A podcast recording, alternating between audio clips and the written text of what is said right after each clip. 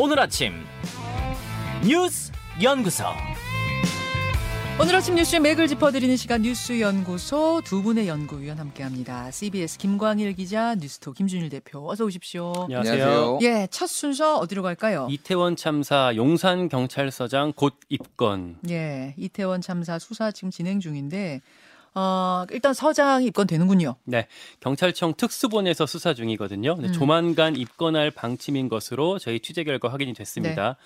그러니까 도대체 한 시간 동안 뭐 했냐 이게 지금 핵심이잖아요. 상황 보고를 받고 나서 녹사평역까지는 왔는데 네.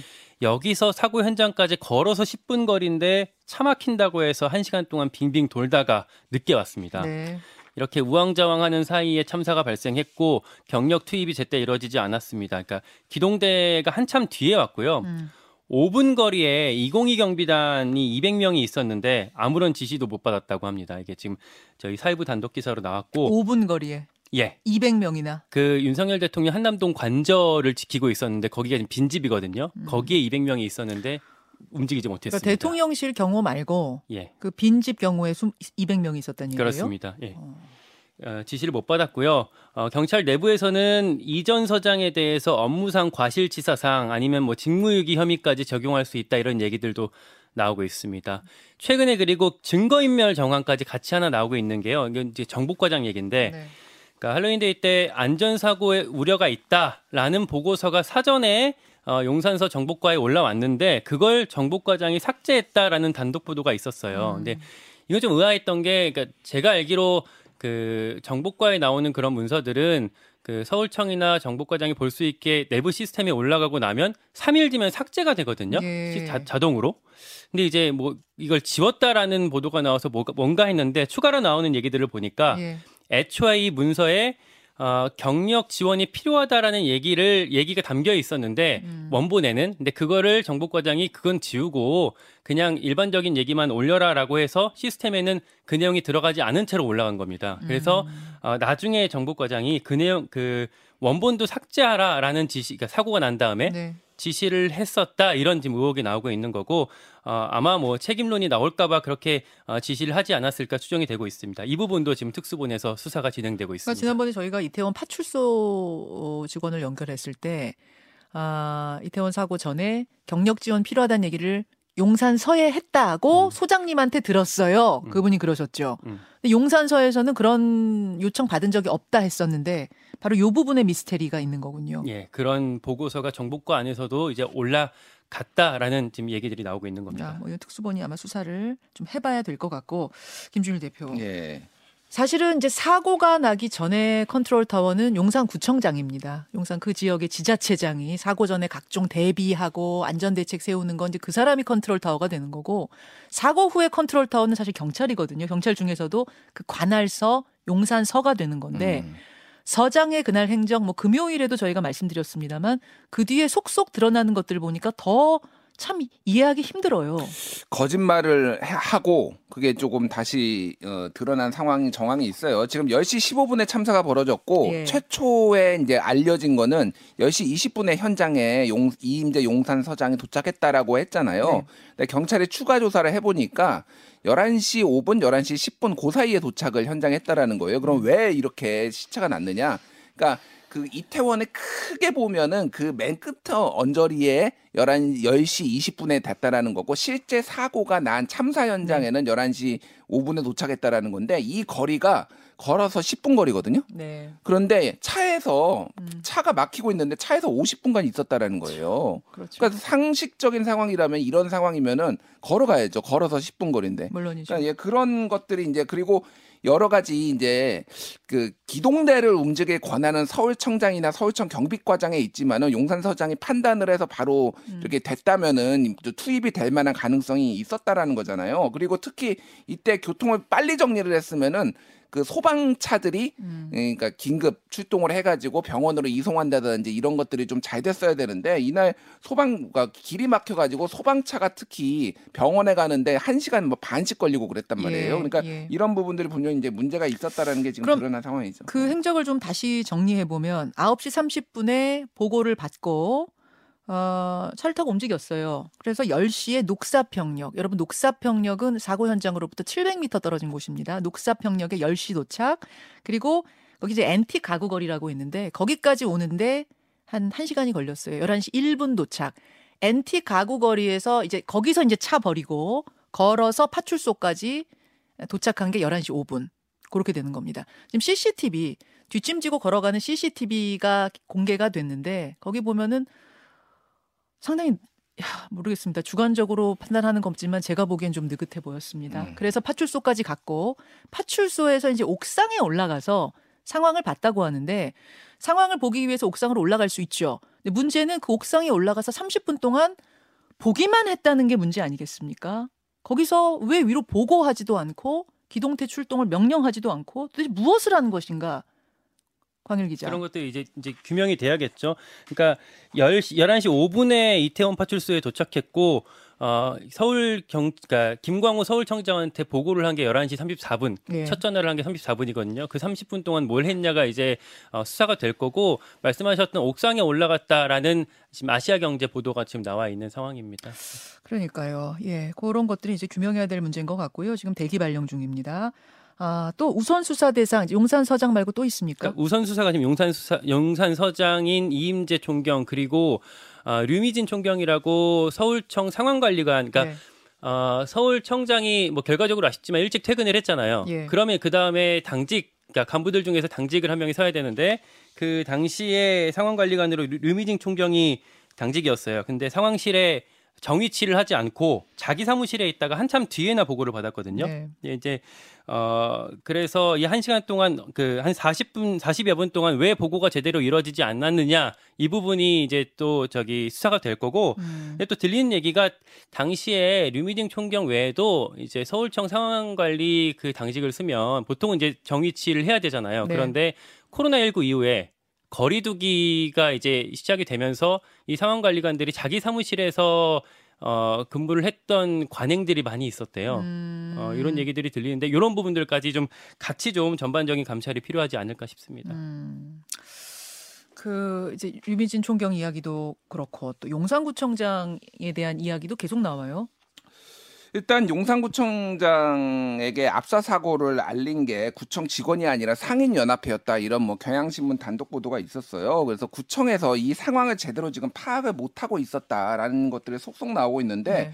용산구청이 그날 당일에 집중 모니터링을 하고 있었다라고 했는데 근무일지에는 비상 상황이 0건이다 이렇게 뭐 돼 있었고요. 그리고 CCTV를 이제 용산구청에서 네. 용산 관제센터가 있는데 여기를 보기를 했는데 네. 아무것도 조치를 안 하고 있었다. 사고가 난 이후에도 아무 조치를 안 하고 어, 사람들이 밀려다닌다 경찰에 뭐 이런 얘기만 했다라는 거고 음. 또 하나는 이제 이날 그 단속 불법 주차 단속을 집중적으로 해야 되는데 평소보다 두 명 더 단속 인원을 저 투입을 했다라는 거예요. 계속 얘기하지만 예. 사실은 사전에 관할 지자체장이 이 안전에 대해서는 철저하게 생각을 하고 또 생각을 하고 계획 세우고 했었어야 되는데 너무 음. 미흡했어요. 지금 드러나는 거 보면. 그렇죠. 뭐 사고는 둘째 치고라도 음. 사전에 말입니다. 그리고 뭐 용산 아니가 이태원 참사 당일에 용산구청장이 퀴농길을 시찰을 하고 뭐 그러니까 권영세 통일부 장관 단톡방에 뭐 보고를 했네 이런 네. 얘기가 있었잖아요. 근데 예. 실제 CCTV를 보니까 2분 지나갔다고 합니다. 그러니까 그게 집에 그냥 가는 길에 그냥 2분 본 거를 그렇게 주장한 거고 뭐 작년 2018년에 자유한국당 부대변인 시절에는 그 제천 화재 참사가 벌어졌을 때 그, 그 박희영 구청장이 부대변인이었거든요. 그때 뭐 안전부재로 국민을 언제까지 눈물 짓게 할 것인가 뭐 이렇게 강하게 비판을 했다. 근데 본인은 책임을 지지 않는다. 뭐 이런 얘기도 나오고 있습니다. 그래서 서울시에서도 3년 전에 이 여기에서 안전계획 수립하도록 했는데 이게 이태원 참사 장소에는 대책이 없었다라는 얘기도 있었고 또 음. 이태원 역에 그 압사 경고가 4년 전에 있었지만은 4년 전에? 예, 예, 그것도 삭제가 됐고 그리고 5개년은 안전 계획에 이제 빠졌다 뭐 이런 얘기도 있습니다. 그래서 어. 서울시도 지금 뭐 좀 사전 대비를 좀 못했다 이런 책임론들이 지금 계속 나오고 있는 상황입니다. 그러니까 2014년에 압사 경고가 있었다는 거고 예. 그리고 시민 평가에서 압사 아 근데 시민 평가에서 압사 중요도가 낮아서 2020년까지 추진하는 그 계획서에서는 빠졌다 그 얘기군요. 예, 경고가 있었음에도. 예, 경고가 있었는데 빠졌다. 자, 그래요. 아, 참, 그, 뭐, 이- 이 하나하나 짚자면은 뭐 한도 끝도 없이 지금 나오고 있는 상황인데, 김광일 기자. 예. 이제 이제 애도, 국가 애도 기간은 종료가 됐고, 예. 어, 정치권의 공방이 시작되는 조짐이 보이죠. 네, 휴전은 끝났다고 보시면 될 것 같습니다. 주목할 일정은 일단 오늘 국회 행안위가 열려요. 예.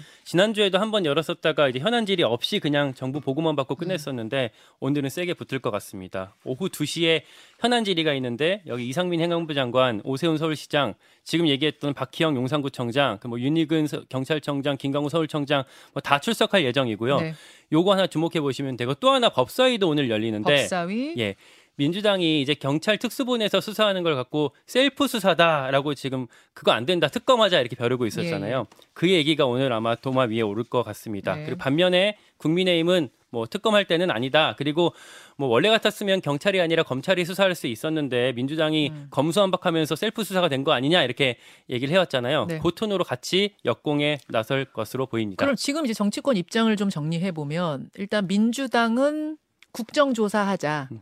경찰 특수본 수사는 수사대로 하고 국회에서 국정조사 하자 음. 이쪽인 거고 국민의힘 입장은 일단 수사를 좀 지켜보고 음. 국정조사를 할지 어떨 특검을 할지 뭐 이런 건 차후에 결정하자 이쪽인 건 거죠. 네, 말씀하신 국정조사도 지금 큰 줄기인데요. 민주당이 정의당이랑 같이 추진하고 있거든요. 음. 그러니까 근데 국회법상 어, 국민의힘이 안 들어온다고 하더라도 의장만 결단을 하면 국민의힘 배제하고 국정조사를 진행할 수가 있어요. 어. 다만 여당이 여기 참여하지 않으면 뭐 어떤 정당성 문제나 뭐 증인 출석 문제 가 있기 때문에 네. 이제 같이 하려고 민주당은 이제 계획을 하고 있는 거고 그래서 오늘 일정이 하나 더 주목이 되는 게 예. 의장 국회의장 김진표 의장이랑 여야 원내 지도부가 오늘 오전에 회동이 있거든요. 예. 요 회동도 어떻게 논의가 되는지도 같이 주목해 보시면 좋겠습니다. 아 의장이 그러면은 그냥 갑시다 하면 음. 갈 수도 있, 다는 거예요. 열 수는 있어요. 국정조사는. 어, 예. 그래서 오늘 그걸 좀 네, 주목해 여당이 의석. 야당이 의석이 많기 때문에요.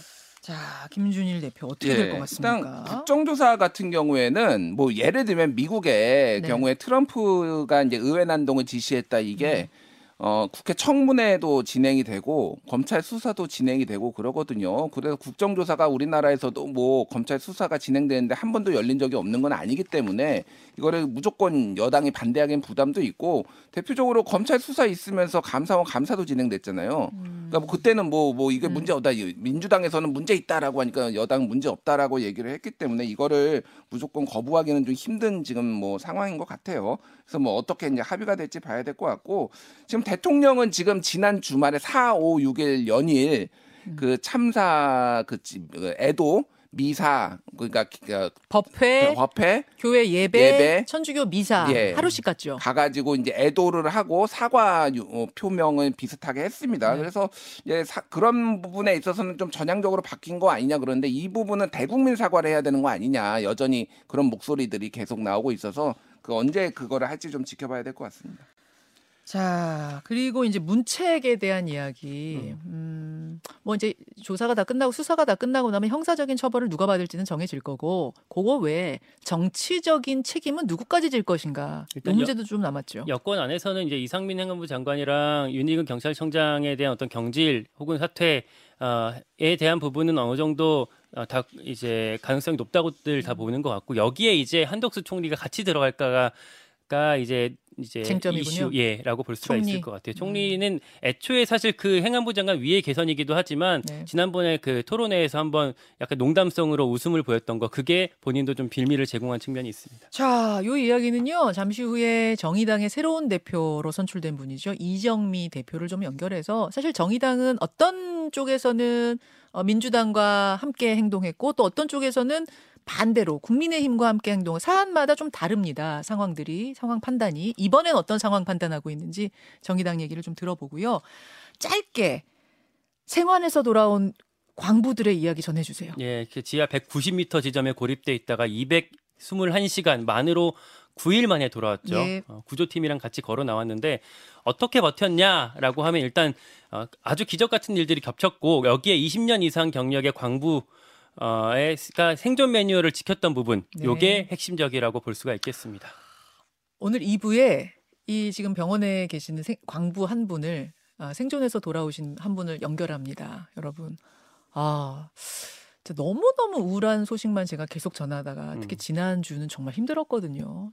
전하는 저도 참 마음이 힘들었는데 모처럼 좋은 소식을 하나 전하게 돼서 기분이 좋습니다. 2부에 이분들의 감동 스토리 직접 확인하시죠. 두 분 수고하셨습니다. 고맙습니다.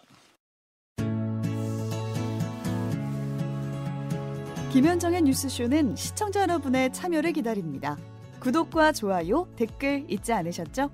알림 설정을 해두시면 평일 아침 7시 20분 실시간 라이브도 참여하실 수 있습니다.